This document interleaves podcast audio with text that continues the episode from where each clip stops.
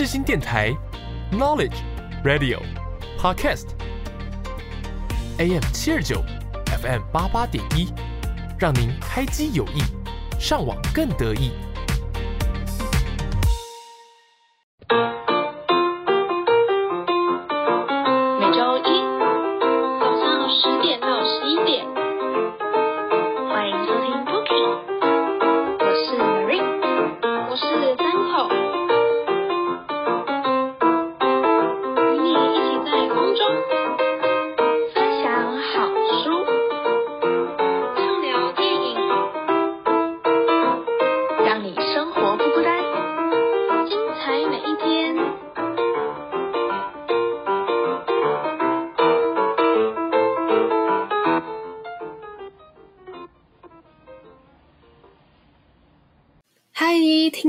朋友们，早安！欢迎收听世新广播电台 AM 七二九 FM 八八点一的 Bookie，我是主持人三口。那夏天到了，不知道大家有没有很长的会听得到鸟叫声呢？最近呢，就有一种外来种的鸟类八哥，那因为没有天敌，所以在全台呢各地繁衍的很快速。那这个不仅严重的破坏了鸟类的生态，也危害到农作物。那其中呢，彰化的葡萄农业呢，受灾真的是非常的惨烈，可能过经过统计，大概是受损逾千万元。那所以这个情形呢，就让当地的农民呢，就是很痛苦，但是他们他们也还没有找到怎么进行防治的一个根本的最好的办法。那这个外来种八哥是怎么会来到台湾呢？这个它原本是从国外引进的观赏鸟类白尾八哥，然后呢，有民众呢他买来放生或者是逃逸之后，因为这个八哥的适应力非常的强，再加上在台湾几乎都没有天敌，所以在全台的各个地方呢大肆的进行繁殖。那不论是农村或者是城市呢，都可以看得到八哥。所以，而且八哥呢也不会害怕人啊、车子，然后他们就是成群结队的去觅食，严重破坏这个野鸟的生态。那在近几年又开始就是往农田里面肆虐了，包括葡萄啊、芭乐啊、柑橘或者是之类的水果，就是都他们那些那些农民呢，就是受损非常惨重。那我们上一集呢就有请到葡萄农，然后还有。就是协助驱赶的人士呢进行分享。那我们今天呢邀请到的是成功大学生命科学系的教授李亚夫。李亚夫教授呢，他将会以自身的专业来分享外来种该怎么辨认，然后还有目前的入侵状况怎么样啦，然后或者是该怎么进行外来种防治的教育宣导，才不会让大家就是可能看到一个新的物种，然后就想买，然后可是呢买了之后就。可能看它长大了不讨喜，就随意的抛弃，而造成外来种的入侵侵略的这个状况。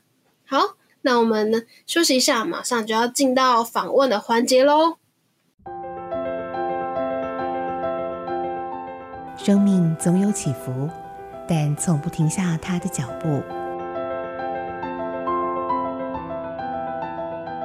好在总有音乐，让一路风景多了旋律的陪伴。AM 七二九 FM 八八点一，世新广播电台，让你听见最美好的音乐风景。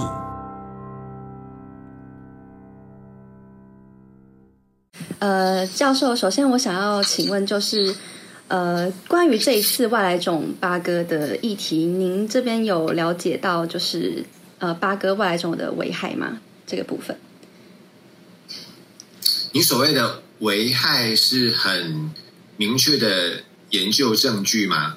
呃，或是观察记录？因为现在目前我们访问到全部都只是哦有这件事情，但是好像因为它太时间过了很久远，然后也很泛滥了，所以就大家没有特别关注在这上面。对，那个一般我们所谓的危害，必须要经过比较严谨的调查以及长期累积资料。比如说，它影响其他的物种，我们必须要去了解其他的物种的个体啊、族群啊，或者是一些行为怎么样受到影响。嗯，老实说，在台湾啊，目前没有真正有完整的研究记录。但是许多的学者、老师或者是一些民间团体，比如说鸟会，陆陆续续、断断续续也都有累积一些短期的观察资料。是的，比如说，他们可能观察到八哥变多了，其他的动物，比如说其他鸟类，好像在他们印象中逐渐变少了。类似像这样的印象或者是感觉，呃，从比较严谨的科学证据来讲，我们现在没有办法因为这样子就说有什么样的危害。那如果是说针对于你们提到的议题里面比较针对性的，比如说他对农作物、对农民的这个农田，那么农民他也有自己的一些零星的观察，嗯，因为八哥变多了，也许农作有受损。但是同样的，呃，仍然从科学上面，我们需要比较严谨的记录跟长期的累积。比如说，农作因此减少多少量，或者是百分比，而且它是直接可以啊举证，是因为八哥。因为事实上会利用农作物的有许多动物，野生动物啊，也有很多，甚至是我们的原生的台湾物种。不只是八哥，是的，就像你们提到的，在八哥里面呢，也有台湾原来就有的物种，也不是全部就是外来种。所以这个，就我的我的印象跟我的理解呢，台湾目前没有真正的研究证据，可是有很多的传说跟累积的观察和个人印象，这个是有的。那如果你说的是国外的证据，国外有。国外有一些国家有做过类似的学术研究的证据，是的确证实外来种的八哥多半都是针对这个你们可能也关心的其中一种进入到台湾，就是所谓的加八哥。对，啊，那种就是现在台湾很普遍见到的这个外来种，它是世界上名列啊百大的外来物种入侵。那它在一些其他国家研究，比如说在。啊，亚洲太平洋地区，尤其是澳洲，曾经有被证实，它对于当地的一些其他野生本土的野生动物，或者是一些农作有产生危害。啊，了解。所以在台湾的部分，就是因为目前就是台湾的学界或是其他的都没有，就是就是真的去做这一个呃学术性的研究，只有一些大家观察到的日常观察到的一些状态，是吗？对。或者是也许有人有在做研究，可是那个研究可能现在还没有公诸于世。啊，正在进行。比如说，他要有真的发表成学术期刊论文，或者是学生的论文，他已经啊可以让别人公开取得、公开阅读。我们知道有这样的数据。嗯，那也许有一些。学者或研究室，他们有自己累积的一些，像多半很多老师们，他们自己都会长期累积资料。嗯，但是那些资料可以可能没有经过整理，或者是没有啊一个有系统的归纳，它最后仍然就是有点像是一些零散的个别的观察，或者是一些不完整的记录。哦，了解。那呃，这边想请问教授，因为呃，八哥它是杂食性的鸟类，然后我们在呃深入呃彰化或是其他地方在做采访或是问鸟会，他们都有提到，就是八哥除了呃所谓农作物会造成农损会吃农作物之外，他们有时候会吃一些，比如说像麻雀的幼崽，或是其他那种呃路边被路杀的动物的尸体。就想请问，就是它这边会有可能造成，就是台湾某些本土鸟类或是其他鸟类的幼崽因此被它呃吃掉，然后造成减少的可能性吗？如如果说是可能性，当然有，可是这个可能性有多大的可能比例是多高？还有，就像前面的那个第一个问题，它的影响到底有多大？嗯，仍然是一个不确定，或者是没有实际的数据。八哥这一类的鸟，在台湾有记录的至少有四种，嗯，其中包含我们自己本土的，嗯。啊，然后呢有三种，啊，主要的一个危害所谓的入侵种，应该就是所谓的加八哥，然后另外有两种，它原来也在台湾不会出现，但是有可能是别人饲养的，从家居的笼中跑出来，或者是偶尔的迷鸟也有观察到，那加。八哥或者是我们本土的八哥，其实都差不多。它们基本上是杂食性的鸟类，嗯，它们吃很多种不同的食物，所以，比如说它会吃别的鸟类的幼崽，这样的行为算不算是一个危害？但是台湾本土的鸟类里面也有鸟类会吃别的鸟类的幼崽。了解。呃，那加巴哥会吃陆杀的一些动物的尸体，比如说他如果捡到小型的动物，像蜥蜴啊、壁虎啊，或甚至一些小型的鸟类，很 很稀疏平常，而它会吃其他的像果实啊、谷物啊，或者是啊，它自己会去找昆虫。它它的它跟台湾本土的鸟类一个比较大的问题，除了食物的方面来讲，因为其实是在八哥他们会在洞穴里面生育，那那些洞穴很多的时候他们会利用一些天然的类似洞穴的物件，比如说排水管，比如说呃。红绿灯的那个管建构里面有一个管子，而当没有八哥的时候，它也会被台湾的一些动物聪明的利用。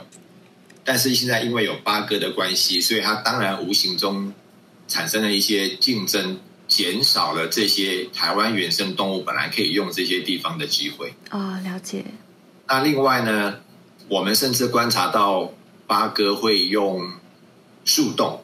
树洞里面包含天然形成的树洞，或者是台湾有一种鸟类叫五色鸟，它会自己啄洞，然后来生育。但是呢，那个洞有的时候也会被八哥拿去用。啊那当这种事情发生的时候，你说是不是它造成了五色鸟原来自己辛辛苦苦挖的洞被人家占去了？好像那个啊鸠占鹊巢，我们说这个成语的例子，它它会发生，但是它这个。产生的危害到底有多大？老实说，目前我们没有调查，所以我们也没有办法给一个很明确的统计数字。啊，不好意思，教授，就是我想问一下，是说，因为我们之前有采访不同的人嘛，然后有些人就是说八哥会吃幼鸟，但是有些人说不会，所以他这个是没有确切的一个数据或者研究说他到底会不会吃吗？呃。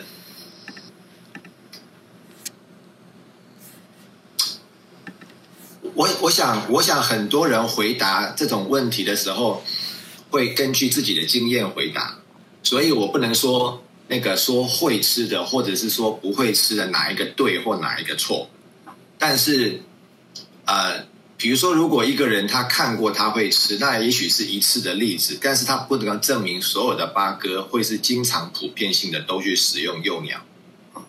可是，可是，如果很武断的说，八哥这种动物绝对不会利用其他鸟类的幼崽，这个我会认为这这个是一个比较武断的说法，因为我们的经验里面，自然界的例外太多了，我们不知道很多的动物其实它们能够做很多我们不知道的行为。哦，所以我们不断的发现，我们以往。认定的一个动物，它是怎么样行为，或者是它用什么食物，其实往往都会存在例外，只是这个例外常不常出现，出现的比例高到什么程度，而这个例外不见得被所有的人或者是学者研究的人员都观察到。那么一个人当根据他的经验，或者是他的收集资料，或者是阅读来回答问题的时候，难免会比较局限啊。所以比较保守的说法是，我我想应该是说，我们我们承认它有这个潜在的可能性，但是它会形成多大的危害很难说。那它应该不是一个常态，也不是一个经常每一只八哥它都会去利用到别的鸟类的幼崽。哦，了解。好，了解，谢谢教授。嗯，教授，我这边想要问，就是有办法，就是直接能从它的外形上面分断的出来，就是外来种跟本土的差别嘛？因为有外来种，它是有白色的鱼尾嘛，然后也有鸟会的人说，要很近的看它的鸟喙才能分得出来。对，外形的观察是可以的，但是它当然必须要。你要有点耐心，而且你要有点累积经验。所以鸟会的人可以很容易观察的技巧或者是能力，不见得一般的民众都可以做到。但是，一般的民众，你只要有点耐心跟练习，都不难做到跟鸟会有经验的鸟友或者是学者一样。那么他们说的没有错，基本上台湾可能会看到的四种八哥，其中有两种比较不常见啊，分别是这个呃林八哥和所谓的爪哇八哥，也就是所谓的白尾八哥。他们往往看到的都是跑出来的异鸟，笼中异鸟，或者是有的时候会有迷鸟，它的数量没有很大。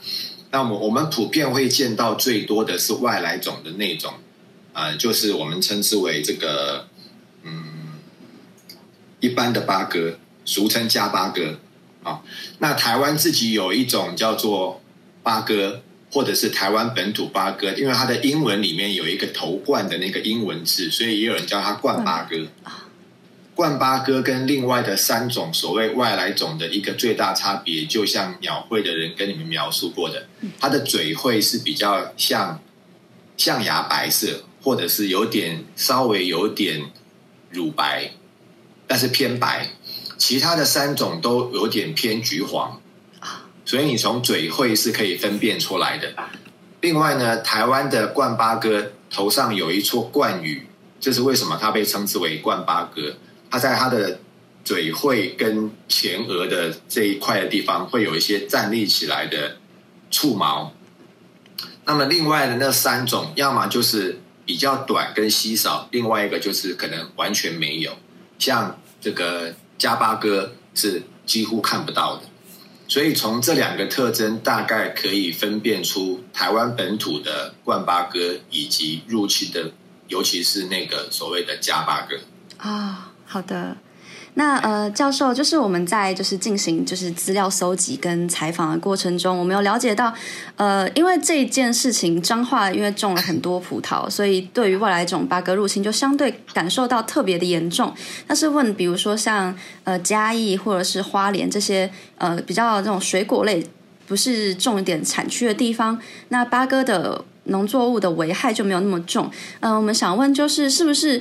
呃，他们外来种的分布其实就是跟他们的食性会有相关。然后，即使全台湾都有这些外来种遍布，但是呃，只有那些特定呃农作物产区的地方才会呃在那些外来种特别聚集过去。像是埃及圣环也是会聚集在西边河口，然后八哥是聚集在那个农作物瓜果产区的地方。呃，我会觉得事情不是这么单纯。我一个外来种会出现在哪边，取决于很多条件。当然，一个就是它从哪里来的，然后从什么地方冒出来。所以，它会从那个最起始的源头往外面扩散。所以，比如说最早的时候，它是在北部，一定北部比较多。但如果它如果是从南边进入到台湾的，不论是空运、海运走私，或者是商业行为带进来，它会从南边。往其他的地方走，那它的源头往往都是数量比较多的。接下来之后，它会往哪边走？呃，有几个条件，其中一个是看当地的地理环境适合它怎么走。那多半的情况之下，我们人比较多，而且我们的人类的行为会导致外来种比较旺盛、比较多的，都在台湾的西部。嗯，从北到南。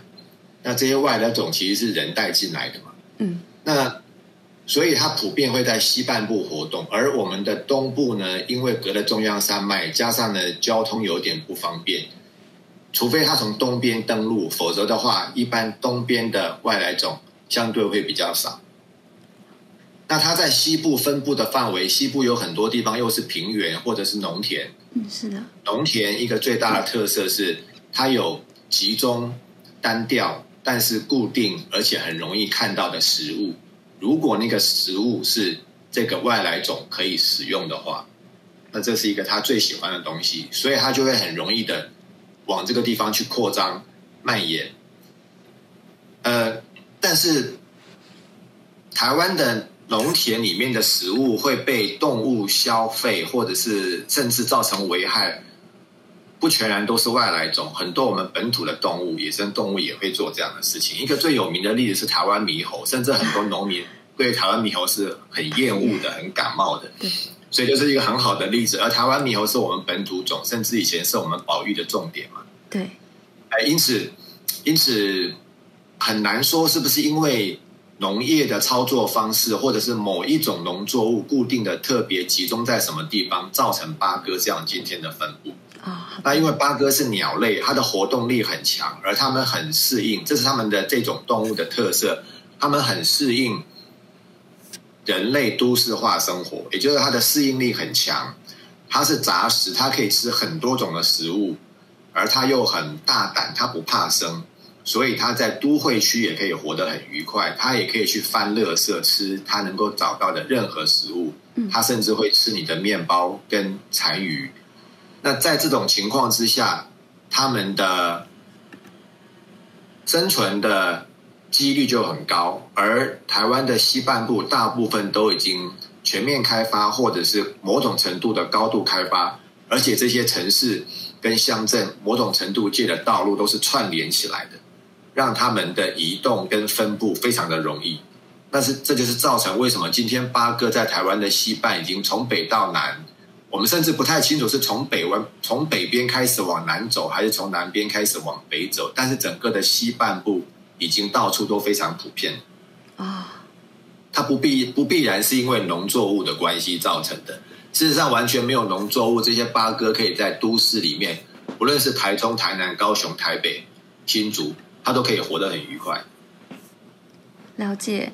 那呃，我们想问就是，呃，大家都在讨论。那个如该如何顺利有效的来移除八哥？那有些人是建议说可以组建射击队，因为埃及圣环就是射击队的方式能有效的减少它的数量，并且很成功。但是是不是因为他们埃及圣环有呃群居跟共同就是繁育的这个模式，所以可以这么去操作？但是八哥是不是呃他们不是属于一种会群居繁育的鸟类？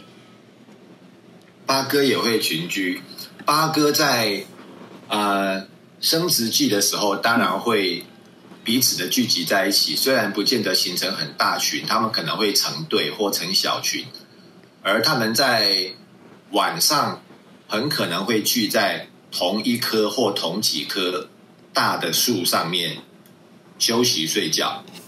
而到了冬天，这样的行为很可能更明显，所以它也不是不群居的。但是在白天觅食的时候，因为食物的分布还有食物的数量相对可能比较零散，他们会分散开来找食物吃。所以你每次看到八哥，也许也许只看到一两只、两三只，不会看到像埃及圣环，也许聚集在一个呃水泽或者是这个呃一个水草附近聚集的地方啊，因为他们比较倾向于是大型的社群，像是。呃，露丝可以那类的鸟类，所以你一旦发现，也许发现一大群，但是八哥你可能发现的不会数量这么大，可是你还是找得到地点跟时间是他们是一整群的。也就是说，如果这个是一个我们觉得可以接受的扑灭他们的方式，那么我们可以还是找得到他们聚集的地点跟时间，想办法一网打尽。至于说用什么方法一网打尽，还有这个方法有没有涉及到对于动物的不人道，这是不是现代社会里面所有的民众，即使是针对外来种，我们都觉得可以接受的方法？那这个没有定论，它需要经由社会的讨论跟共识，因为这也许涉及到动物权、动物福利，以及我们是否应该这样对待任何一种野生动物，哪怕它是外来种。那么，比如说像埃及圣环哈。埃及圣环的问题比较相对好解决，是它多半不会出现在人比较多，而且是都会地区。它仍然是出现在一些，比如说河口，嗯，啊，接近有水的河滨，或者是水草很多的沼泽地区，或者是河岸。在那里呢，如果你可以想象，我们今天派遣一个射击队，嗯，拿着猎枪去打它，那么相对制造。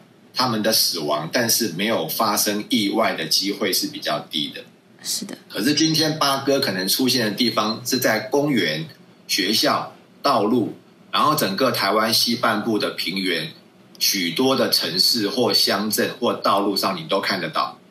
那这个时候，你如果要用枪去打，如果万一发生一件误及其他的生物，它也许是你家的狗，也许是你家养的牛、鸡，或甚至可能误及到学童或者是路人的时候，这个责任是没有人有办法去偿去负的。那么这个会也也许引起非常大的争议，而且所以这也是一个考量，也许对于八哥这样的鸟类不适合用射击的方式。了解。呃，至少在目前为止，我们的政府还有我们的这个相关的单位，从来没有考虑用这种方法去清除八哥。那呃，以动物福利的角度来看，就是您认为有没有比较有效的方法来去减少这种小型鸟类的泛滥？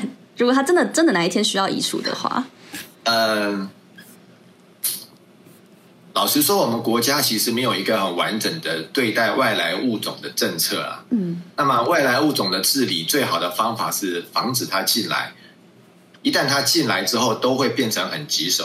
嗯，事实上，台湾有很多的外来物种，很多是植物或者是小型的，像我们也许不太在意，或者是呃不引以为意的，像福寿螺。那这些生物，你你你把它消灭或者是清除的时候，一般人也可能不太有感觉。啊，但是像鸟类，哦，或者像埃及圣环这么大的，哪怕是以前我们曾经在做的，我们比如说派一些人去用网子或用弹弓，或者是用弓箭去猎杀那个绿鬣蜥，啊，这个被报道出来之后，甚至都有很多民众抗议，认为即使是这样对付外来种，都有点残忍的。因为它体积大，然后呢，它们的外来其实很多是我们人类造成的，但是我们现在是用猎杀它们，或者是啊看似非常残忍的手段来解决一个问题啊，很多人不能够接受这种做法。那但是如果用比较人道的方式，也就是说，老实说，今天要把八哥从台湾这个地区清除，我认为已经不可能了啊，因为它的数量已经非常大。呃，事实已经造成了，它已经有它的族群，而且已经很久了，而且它繁衍，它繁殖力很强，蔓延的速度很快。嗯。那么台湾，台湾外来种的鸟类又不只有一种，所以我想这对于政府会很困难，也就是他要不要解决八哥这个问题，或者是他要解决其他种类优先，还有他要怎么去解决每一种动物，这都是难题。那么至少如果。今天针对于农民的农害，个别的农民，比如说针对他家的农田，或者是某一个县市想要帮助他们的农民，去短期的或者是局部的去防止八哥，甚至任何其他的鸟类，包含是本土的鸟类，对于农作物的危害，是有很多方法的，而且多半都可以涉及到不用伤害动物。比如说，它可以用视觉上面的一些组合，它可以用一些啊比较传统的，比如说用稻草人啊，啊那些稻草人的道具呢，我们可以把它用一些更有创意跟活化的方式，把它变成其他的物件啊，比如说假的老鹰、假的狗，或者是会移动的物体，那些物体甚至还可以配合了声音，比如说你也许可以释放鞭炮，或者是一些。呃，闪光，那这些东西可以经由一些科技，把它变成是一个排时间定时或不定时的发出来，然后是跟一个物体结合，而那个物体可以长相像是这个动物天生可能会怕的天敌，无论是天上的猛禽、地上的猛兽，或甚至是人的形象。那用这些方法，其实是有某种程度的阻吓这些动物，把它驱离的。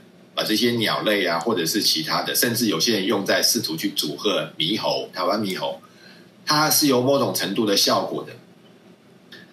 还有一些其他的方法，就是那个农民，他如果有这个时间，跟他愿意花点金钱，当然他也可以请求政府或其他相关单位的协助。嗯，那我们要派人，跟要有一些经费，我们可以去捕捉这些动物。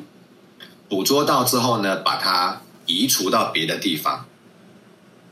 可是没有一种方法是保证绝对有效。前面的那些，比如说用视觉或者是用听觉、声音跟物体搭配起来来组合这些动物，它不能够长期的持续的施行，它必须要有间断性，而且最好是搭配。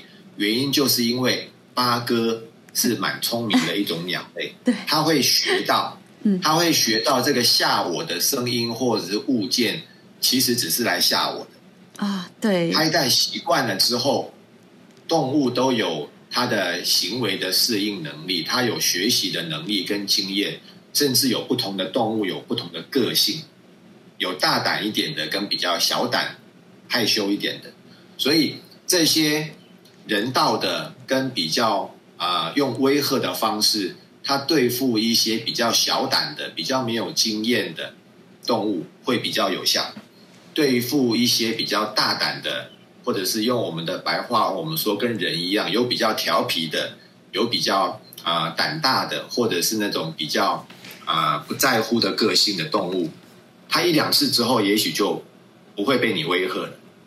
同时，他经由时间的学习，会学到他可以改一个时间来，或者是他可以暂时的躲避之后再回来。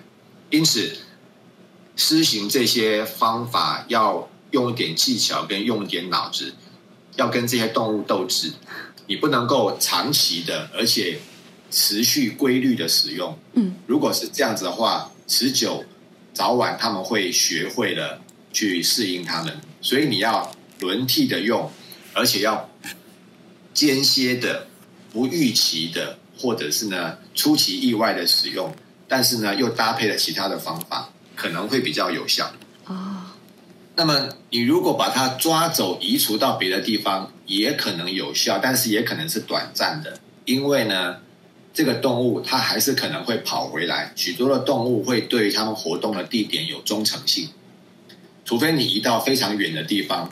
它多半呢，否则的话，多半都可能会循着原路又跑回来，或者是你把这些移走了，其他的原来在别的附近的地方的个体会开始跑过来，就像我们校园有的时候把一些流浪狗移走，会有新的流浪狗进来，这是为什么后来很多学校开始收留那些流浪狗，让那些流浪狗变成校犬，用校犬去组合别的流浪狗。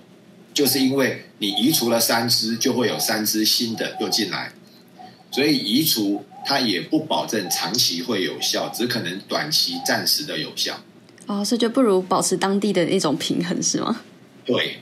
那么你如果要保持当地的平衡，而且是比较长期一点，我们可以建议，比如说，呃，当地的农民也许可以试着更接纳野生动物一点。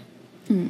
你们有没有听过那个红豆老鹰的事情？红豆老鹰就是呃，老鹰红豆还是红豆老鹰？就是在屏东有一些农民种红豆的，他们的红豆会被会被野生动物吃，然后他们开始推广，要他们用有机的方式，然后不要去释放农药，所以呢，使得老鹰重新回来这边活动。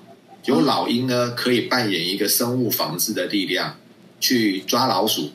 所以农民不再用农药，但是老鼠的问题可以被老鹰来控制。但是老鹰因为出现在这个地方，它不再弄农药，老鼠会来这边活动。所以老鼠的移除是借着老鹰，但是其他可能会去吃农作物的鸟类也可能会来。那这个时候呢，等于是老鹰扮演的角色是，它要去驱赶这些会吃农作物的动物。所以一个农民呢。他如果能够对于野生动物一般的是保持比较接纳跟宽大的胸怀的，他甚至可以在他的农作里面呢种植一些其他非农作的植物，借着这些植物或者是比较多样的栖地，它可以吸引了自然界里面原来就应该存在的天敌或者是其他的竞争者，这些动物也许是一个比较。友善，但是比较长期，而且可以发挥平衡作用的力量，让所谓的八哥或者是其他会吃农作物的动物呢，会被抑制，或者是会被驱逐。啊，但是它需要长时间，所以农民必须要有点耐心，而且你可能还是要愿意忍受牺牲一点农作物，不可能百分之百完全没有损失。哦，而且感觉用这个方法也是需要，就是长期的，就是目前还是要做一下研究，来去去想要该怎么做生物防治，如果有需要的话。对，对，也不是所有的生物防治的方式都可以适用在所有的问题，所以你要做点试验。但是，呃，长期来讲，以我们生态学家的观点，这是比较健康、比较呃永续，而且呢比较人道。但是它其实比较能够解决问题的，也就是让自然恢复到它自己正常的生态平衡啊。那呃，我想问，所以就是这样听起来，就就是有些农民会因为那个鸟网捕捉到八哥，然后就不处理，把它挂在那边。他们会希望有所谓的杀鸡儆猴、杀鸡儆猴的效果，那是不是其实也没什么效？因为八哥就是很聪明嘛。呃，它它有效，它一样，它的效果会是短期的。那八哥慢慢会习惯这样的一个形象出现，或者是一个这样的一个血腥。嗯，它。久而久之，你对它的贺阻力一样会消失。这个事情不是只有在处理八哥的问题，比如说另外一种，它不是农民的，啊啊，OK，它跟农民也有点关系啦。就是那个你们听过台南的水蛭啊？听过。水蛭是一种保育类的鸟类，但是呢，水蛭喜欢在啊水关那个菱角田里面活动，可是呢，它有的时候也会吃到一些农作物。所以有些农民不喜欢水质，但是他怎么去驱赶水质呢？他有些时候就是会用水质的尸体来威吓，让水质不要侵入。他一样的做法，但是呢，呃，短期可能有效，但是长期不见得有作用了解。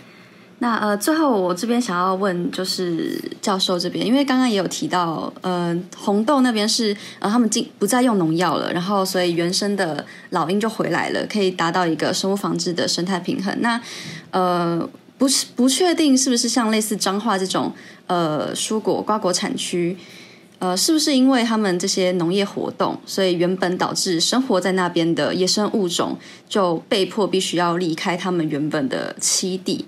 然后，所以导致外来种入侵的时候，能够跟他们做出对抗的原生种就消失了。会不会是人类的农业活动就是已经太过广泛了，已经危害到呃原生种的生存空间？呃，人人类的人类的农业活动就跟人类其他的所有活动一样，有不同程度，但是是必然的影响到所有的野生动物。那在在有人类活动的地方，一个最显著就是都市化，所以都市的环境里面，你不太容易见到野生动物。嗯，可是如果我们做一些调整，允许绿地，而且绿地的多样化，所以借着公园、借着学校、借着行道树，还有一些家居里面的绿地，我们可能可以让一些野生动物再回来，它就有办法发挥它原来的功能。另外一个很大众就是农业。而因为传统里面惯性的农业呢，我们希望有好的生产，所以我们就希望大量，同时希望集中，而且呢要确保农作，所以我们会使用肥料跟农药。那这些手段事实上都会使得原先生活在这边的野生动物，慢慢的没有办法活下去，因为它没有食物来源，同时它也许赖以生存的一些重要的。栖地条件不见了，那它也许不需要利用农业作为一个栖息场地，但它需要周围还是要有一些树林或者是草原地形。可是呢，因为发展农业，我们会把这些场地、场所、场域呢都清除掉，或者是改造，或者是让它变得很人工化。所以久而久之，在一个非常高度人类模式的环境之下，这些野生动物当然就只好另觅他处去生存。而一旦有像八哥这种很适应人类环境的生活的生物出现的时候，我们就没办法了。所以，就像我刚才说的，如果我们愿意，而且应该努力去尝试，让我们的环境即使是满足人类的需求，但是不要这么高度的人工化，不要这么高度的都市化，尤其是在农业地区，我们的农田尽量的让它比较符合。生态的多样性，你可以种植不同的作物搭配，在不同的时间有不同形式的作物，同时呢搭配了一些原生的植物。那这些植物往往都会发挥一些功能，它会吸引不同的野生动物。这些野生动物里面呢，就有许多会跟我们不喜欢它们出现的那些所谓的有害的生物，会产生一些相克或是竞争的关系。所以，依赖这些原来的生物的力量，往往会比较有效，而且长期上面是比较符合生态的平衡跟永续的。啊，当然条件就是听起来有点不公平，可是这个似乎是没有办法的事情，而需要跟农民沟通，他们必须要理解这样的一个法则，同时愿意承担一点跟大自然共存。他们可能要损失一些，但是这个损失其实最终往往看起来，分析上面来讲是觉得利大于弊的。这会比他大量的人工化，然后用农药跟杀虫剂去解决所有的问题，最终往往是得不偿失。比如说会污染环境，比如说会导致人的疾病，同时呢，它会伤害土地，它会污染水源。而且它会永远的处理不完，因为你消灭了一个生物，会有另外一个生物出现。但是呢，你如果能够借着借着大自然里面原来自己环环相克的平衡力量，这些生物呢，他们会替我们解决这些问题。所以，至少很多的生态学家基本上认为，我们应该要靠大自然的力量。来帮助我们解决问题。好，了解，谢谢教授。那我这边的问题大概是到这边。那不知道其他两位同学有没有想要提问的？我我这边想要问一下，是说，因为未来总八个问题已经蛮久了，已经有一段很长的时间了嘛。但是我们访问的结果下来，就是大家就觉得说，没有人研究，然后数据不足等等的问题。那我想问一下是。呃，这种问题呢，是因为鸟类本来就比较难研究或者调查，或是这个八个问题已经泛滥到已经不需要去不需要去调查它，已经没有什么用了呢？呃，应该不是它已经泛滥到不需要研究。任何的动物，它都只任何的动物以及它产生的跟人类之间互动的关系，都值得研究。嗯，那么它可能因为有诸多的原因，目前我们没有研究。比如说，一般的、一般的研究人员、学者，比如说像我这种，我在大学教书，我有我自己的研究兴趣跟课题，我有注意到八哥的问题，但是也许我手边原来就有很多做不完的研究课题，所以不见得会专门起来去做八哥。那八哥，如果你单纯只是研究它的生物问题或生态问题。这要取决于任何一个研究者他的兴趣，而如果你是把它当做是一个外来种的社会危害的问题来来去研究的话呢，呃，诱因也就是诱因应该来自于比如说政府或者是相关单位，他们希望解决问题的话，他们要去找合适的呃研究人员或学者去投入这个研究。因为研究要花时间，要花经费，要花人力。那当当大多数的学者跟跟老师们，他们自己手边都已经很忙的时候，也许刚好就是没有人有这个空闲，或者是有这个精力再去讨论一个外来种的问题。何况台湾的外来种已经很多了，也不是只有八个一种。对，所以今天如果政府有心要解决这个问题，政府应该要。出面去想对策，那他想对策，如果要仰赖研究成果做数据，或者是去提供相关的解决方法的话，他可以去对外去宣布，或者是去搜寻跟邀集一些相关专业的人员，不论是鸟类学家或农业学家，或者是其他的相关议题的学者来来讨论，甚至呢就。提供经费，让一些研究能够进行，这都可以解决一些问题。但是当然不能保证立刻，而且产生绝对的答案。它有时候需要一些时间，同时它有时候需要呃个案处理。那么第三种可能的状况就是，譬如说，这个社会上如果有相当多的人都有了这样的一个看法，认为哦，我对八哥。很感冒，我觉得它影响到我的农田。那我是一个农民，而有很多这样的农民，同时又有很多的一般的民众，甚至是年轻人，或者是像你们这样的学生，你们也觉得这个问题很值得关注，所以可以由民间自己发发动起来。事实上，你们可以做一些公民研究。公民研究事实上无非就是你们可以去跟一些教授或者是学者请教。如果我今天要做这个调查或者做这个研究，我可能要采取哪些步骤，或者说我要做哪些事情？那有钱可以有有钱的做法，没有经费可以用没有经费的做法。你们甚至可以跟鸟会合作，跟鸟会啊一起啊协力去收集更多的资料。那这个也是我们现在其实经常在讲的所谓的公民科学的一种做法。借着这样的，也许也可以累积到一些资料，然后可以去讨论出一个解决方法，这仍然是可行的。但是不论是前面说的三种方法中的哪一种方法，台湾到目前没有一个完整的研究跟一个比较定论的一些数据，我不知道为什么，但是很可能就是刚好没有发生，没有任何的一方主动去做这样的事情。但是这也没有什么奇怪，因为台湾的问题很多，而其实有很多问题都还没有被研究。OK，了解。这样子回答。好，了解了，谢谢教授。那呃，目前还两位同学还有问题。那我想请问一下，就是我们前几天就是刚好有访问到林务局，然后那个科长呢就有说，他们还蛮注重于在学校的防治宣导上面，然后还有进行一些课纲的教育。那我想请问一下，就是在目前大学有没有进行这些教育的工作呢？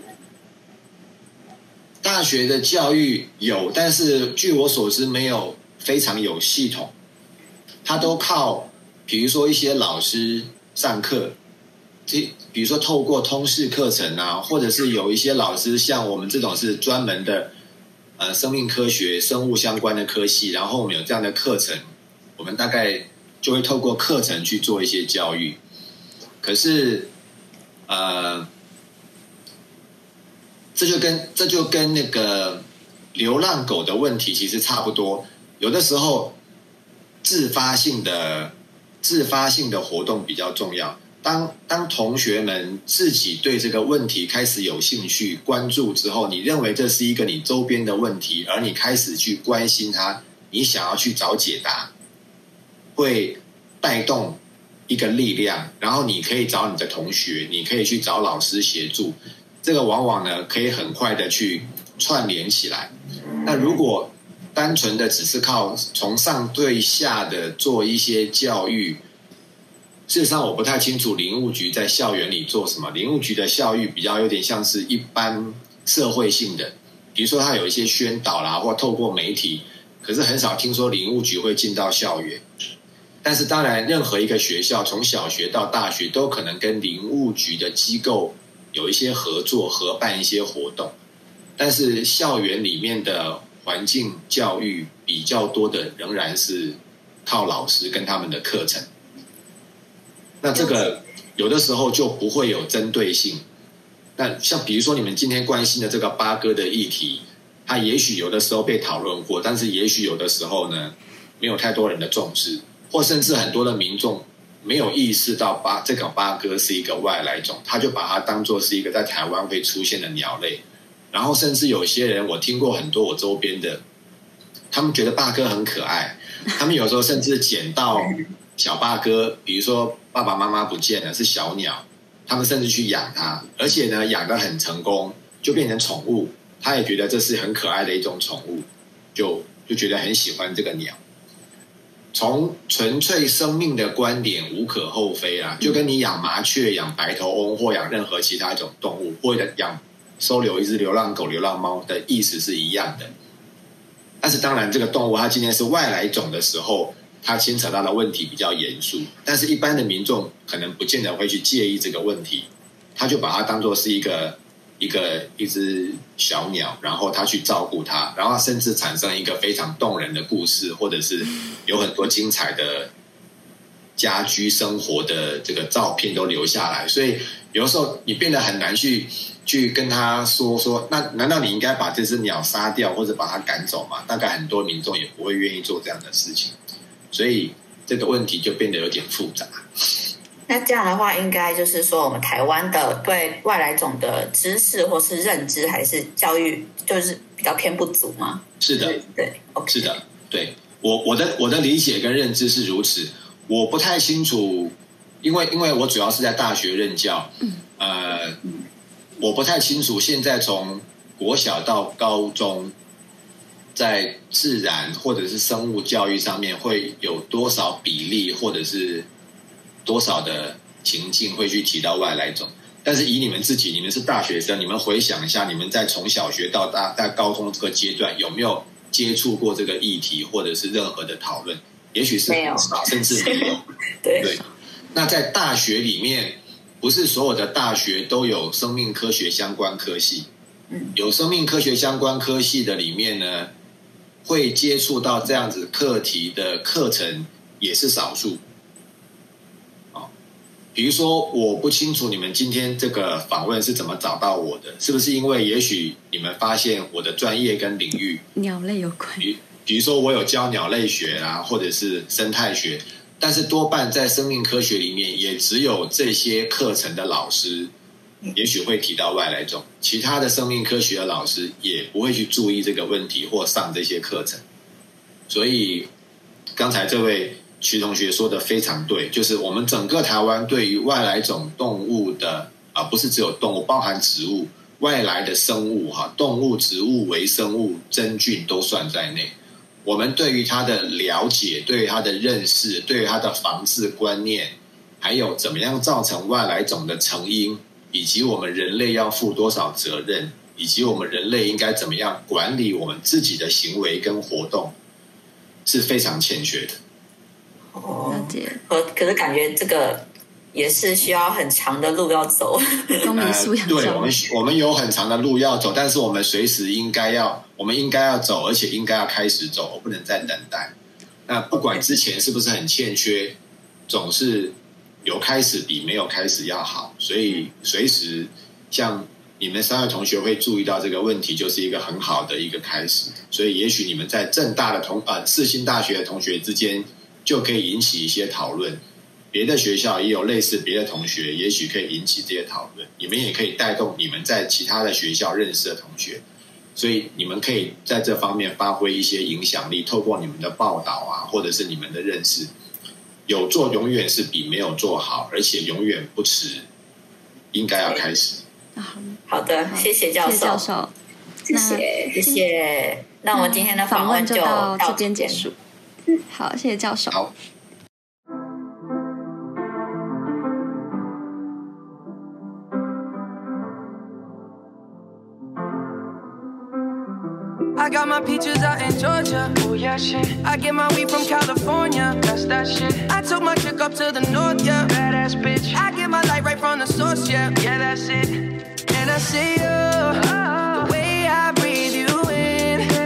texture of your skin. I wanna wrap my arms around you, baby, never let you go. And I say, oh, there's nothing like your touch. It's the way you lift me up. Yeah, and I'll be right here with you till the end. I got my peaches out in Georgia. Oh, yeah, shit. I get my weed from California. That's that shit. I took my chick up to the north, yeah. Badass bitch. I get my light right from the source, yeah. Yeah, that's it. You ain't sure yet but I'm for ya. All I could want, all I could wish for. Nights alone that we miss more. And days we save as souvenirs. There's no time, I wanna make more time. And give you my whole life. I left my girl, I'm in my Yorker. Hate to leave it, call torture. Couldn't hold her? left the baggage for a mover. I got my peaches out in Georgia. Oh yeah, shit. I get my weed from California. That's that shit. I took my chick up to the north, yeah. Badass bitch. I get my light right from the source, yeah. Yeah, that's it. I get the feeling, so I'm sure. Hand in my hand because I'm yours. I can't, I can't pretend I can't ignore you right from me. Don't think you wanna know just where I've been. Oh distracted. The one I need is right in my arms. Your kisses taste the sweetest with mine. And I'll be right here with you till the end. I got my peaches out in Georgia. Oh yeah, shit. I get my weed from California. That's that shit. I took my chick up to the north, yeah. Badass bitch. I get my light right from the source, yeah. Yeah, that's it. I got my peaches out in Georgia. Oh yeah, shit. I get my weed from California. That's that shit. I took my chick up to the north, yeah. Badass bitch. I get my light right from the source, yeah. Yeah, that's it. I got my peaches out in Georgia. Oh yeah, shit. I get my weed from California. That's that shit. I took my chick up to the north, yeah. Badass bitch. I get my light right from the source, yeah. Yeah, that's it. I got my peaches out in Georgia. Oh yeah, shit. I get my weed from California. That's that shit. I took my chick up to the north, yeah. Badass bitch. I get my light right from the source, yeah. Yeah, that's it.